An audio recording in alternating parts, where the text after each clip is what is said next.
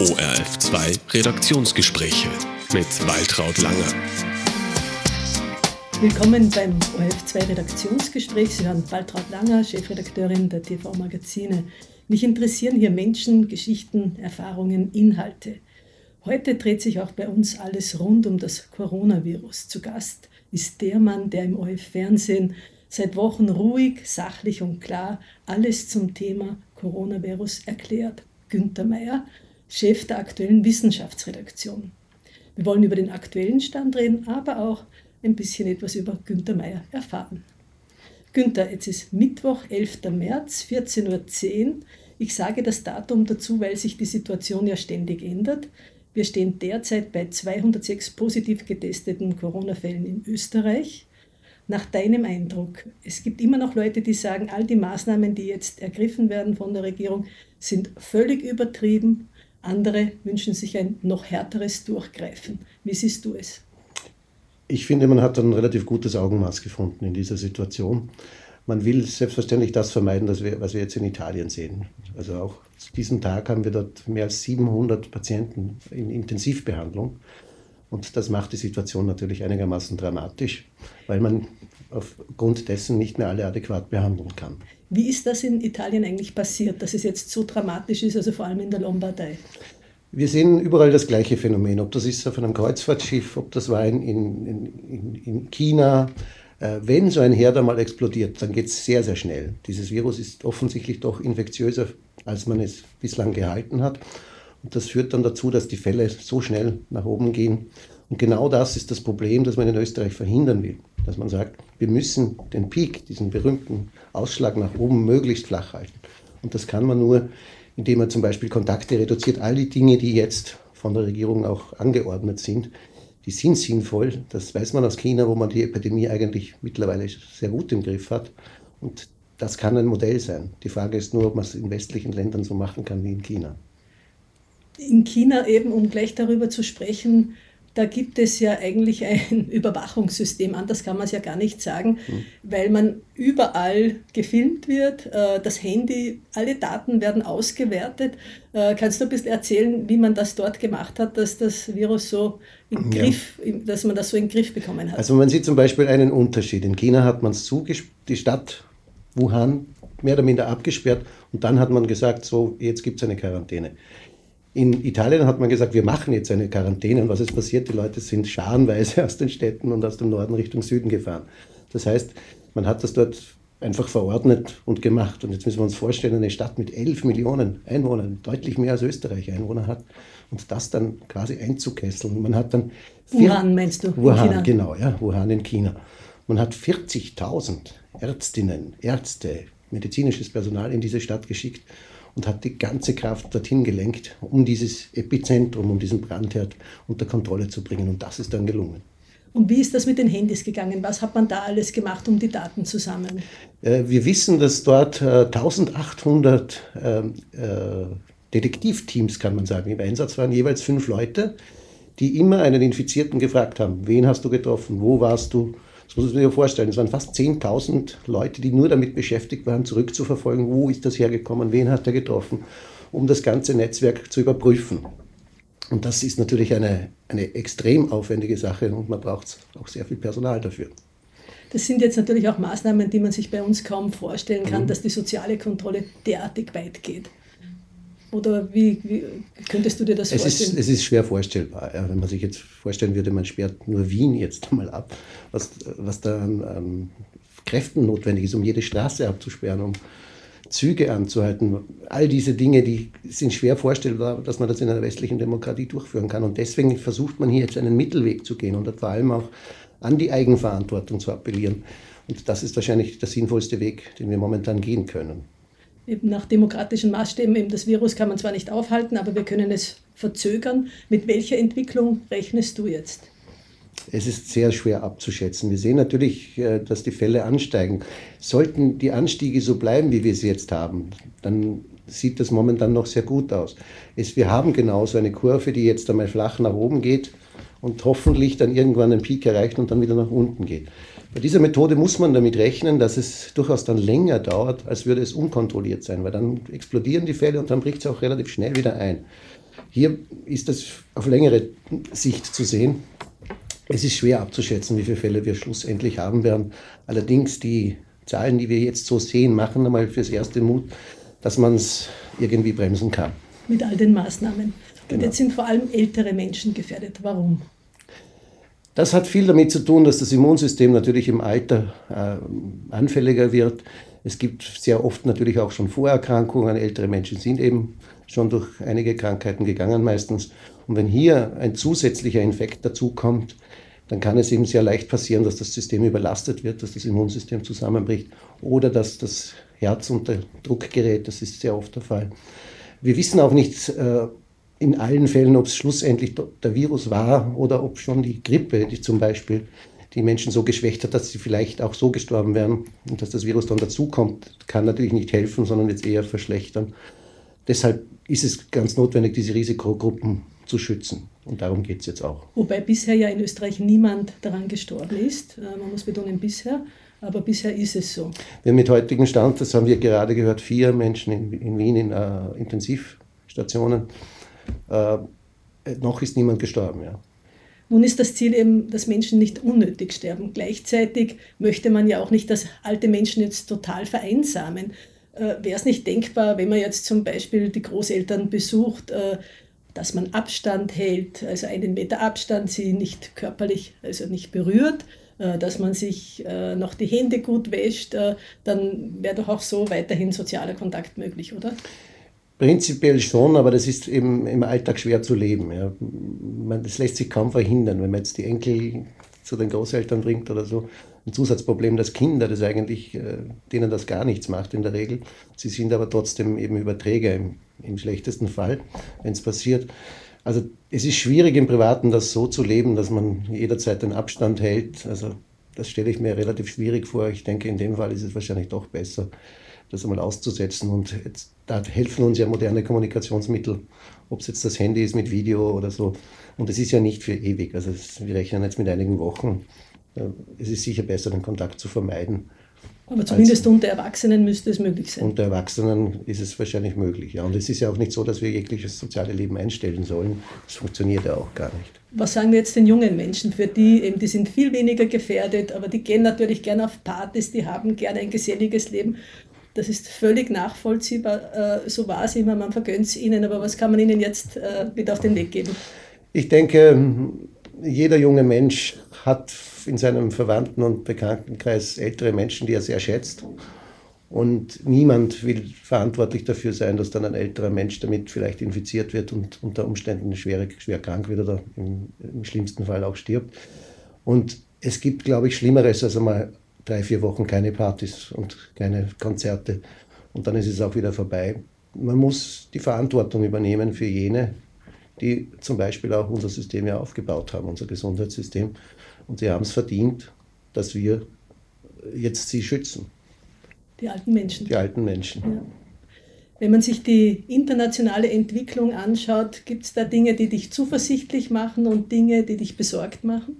Ja, also China ist natürlich ein Beispiel, dass, dass es gelingen kann, dass man es dass unter Kontrolle bringen kann. Also wenn man jetzt an die Provinz Hubei denkt, ja. wo jetzt wieder gearbeitet werden darf, äh, wo man viele Restriktionen schon wieder aufgehoben ja, hat. Wir haben ganz wenige Neuinfektionen, nur mehr zum Teil sind schon Fälle, die aus, aus außerhalb von China kommen, was äh, das chinesische Regime ja jetzt auch zum Anlass nimmt, zu sagen, vielleicht war es ja gar nicht von uns, was natürlich ein Humbug ist. Und die nutzen das jetzt auch, um zu sagen, unser System funktioniert so gut, dass wir das bewältigen können. Unser System ist das Beste. Nur äh, das ist eben mit den besprochenen, wirklich sehr, sehr restriktiven Regelungen gegangen. Um jetzt auf schlechtere Beispiele zu kommen, im Iran, wo sich der Gesundheitsminister auf eine Bühne setzt, offensichtlich krank, wo sich dann herausstellt, er ist Virusträger. Dann ruft man noch zu Gebeten auf, wo sich dann Hunderttausende versammeln. Und wir haben jetzt dort enorme Fallzahlen an Infektionen. Das ist ein, für mich ein Negativbeispiel. Italien hat es wahrscheinlich auch in irgendeiner Form übersehen. Das sind Dinge, wo man vielleicht auch daraus lernen kann, abgesehen davon, dass man denen jetzt natürlich helfen soll. Aber das zeigt schon unterschiedliche Zugangsweisen. Manche setzen eine Hoffnung darauf, dass es jetzt dann wärmer wird und die Wärme offenbar etwas gegen Viren ausrichten kann. Andere sagen, das ist komplett überschätzt, das ist ein Blödsinn. Wie siehst du das? Es scheint bei diesem Virus so zu sein, dass es nicht so sehr temperaturempfindlich ist, aber das sind jetzt einmal Schätzungen von, von Virologen. Das ist jetzt noch nicht wirklich äh, valide, das können wir noch nicht mit Sicherheit sagen. Aber es scheint jedenfalls so zu sein, dass es leider nicht so temperaturempfindlich ist wie etwa das Grippevirus. Und das ist nicht das, was wir zwar hören wollen, aber damit müssen wir wahrscheinlich auch umgehen, dass es keine saisonale Geschichte unter Umständen ist. Ist aber noch nicht sicher.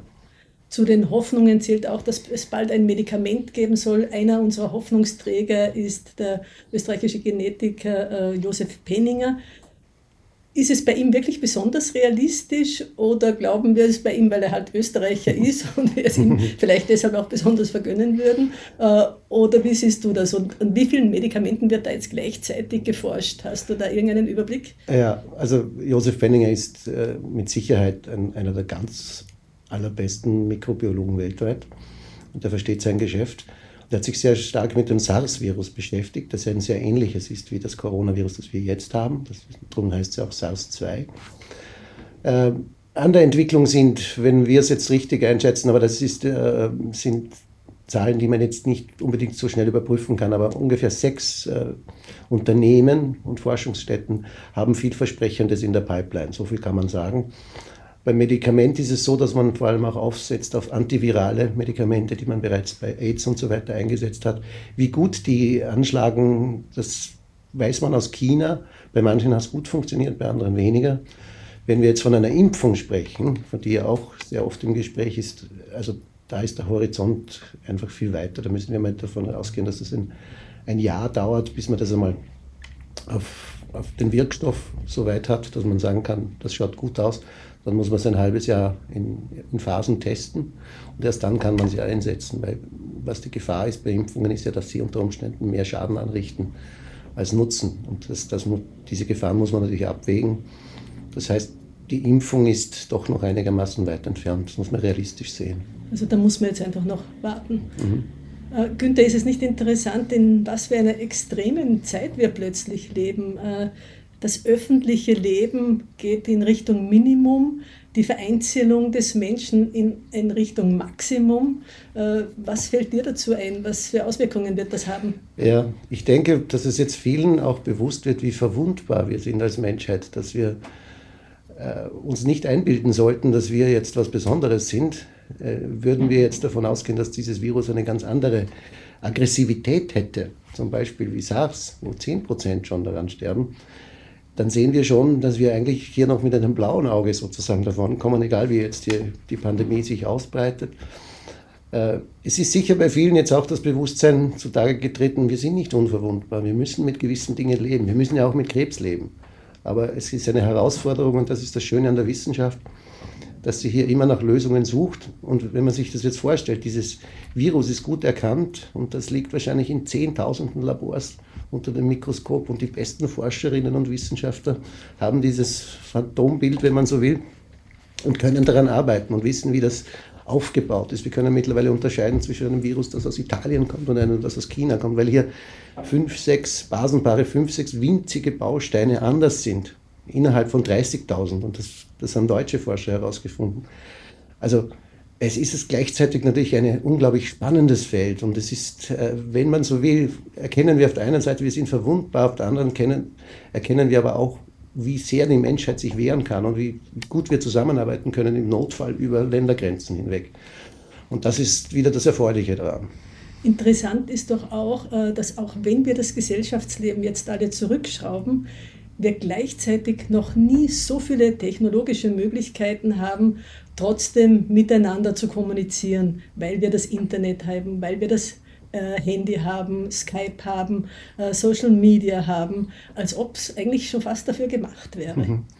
Ja, ich denke, äh, es wird jetzt ist auch Zeit an die zu denken. Wir haben vor einigen Monaten die Nobelpreisträger ausgezeichnet, die äh, die Akkus entwickelt haben, die uns jetzt alle bei den Handys und überall helfen. 20 Jahre nachdem sie es erfunden haben, kriegen sie jetzt den Nobelpreis.